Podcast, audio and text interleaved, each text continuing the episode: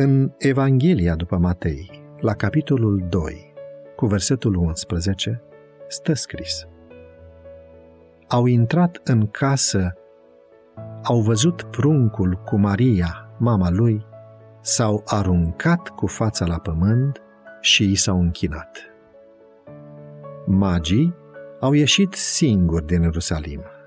Când au ieșit pe porți, umbrele nopții începuseră să cadă, dar, spre marea lor bucurie, au văzut din nou steaua și au fost conduși la Betleem. Lor nu le fusese adus la cunoștință nimic despre starea umilă a lui Isus, așa cum le fusese adus păstorilor. După îndelungata lor călătorie, au fost dezamăgiți de indiferența conducătorilor iudei și au ieșit din Ierusalim cu mai puțină încredere decât aveau atunci când intraseră. La Betleem nu au găsit nicio gardă regală cantonată pentru a asigura protecția împăratului nou născut. Nici unul dintre oamenii de vază ai lumii nu era de față. Isus avea drept pătuți o iesle. Părinții săi, țărani simpli, needucați, erau singurii lui veghetori. Putea pruncul acesta să fie cel despre care stă scris că trebuia să ridice semințiile lui Iacov și să aducă înapoi rămășițele lui Israel, cel care trebuia să fie lumina neamurilor și să ducă mântuirea până la marginile pământului? Au intrat în casă.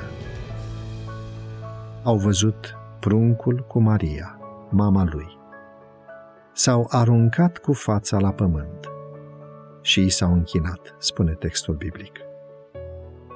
Sub înfățișarea umilă a lui Isus, au recunoscut prezența divinității și au predat inimile înaintea lui ca mântuitor al lor, apoi și-au oferit darurile, aur, smirnă și tămâie. Ce credință aveau oamenii aceștia? Se putea spune despre înțelepții aceștia din Orient ca despre centurionul roman de mai târziu, nici în Israel n-am găsit o credință așa de mare. Magii nu înțeleseseră planul lui Irod în privința lui Isus după ce obiectivul călătoriei lor a fost atins, s-au pregătit să se întoarcă la Ierusalim, cu intenția de a-i face cunoscut lui Irod succesul lor. Dar, într-un vis, au primit un mesaj divin de a nu mai avea nicio legătură cu el. Evitând Ierusalimul, au pornit spre țara lor pe un alt drum, tot așa și Iosif a fost avertizat să fugă în Egipt cu Maria și copilul. Îngerul i-a zis, Rămâi acolo până ți voi spune eu, căci Irod are să caute pruncul să-l omoare.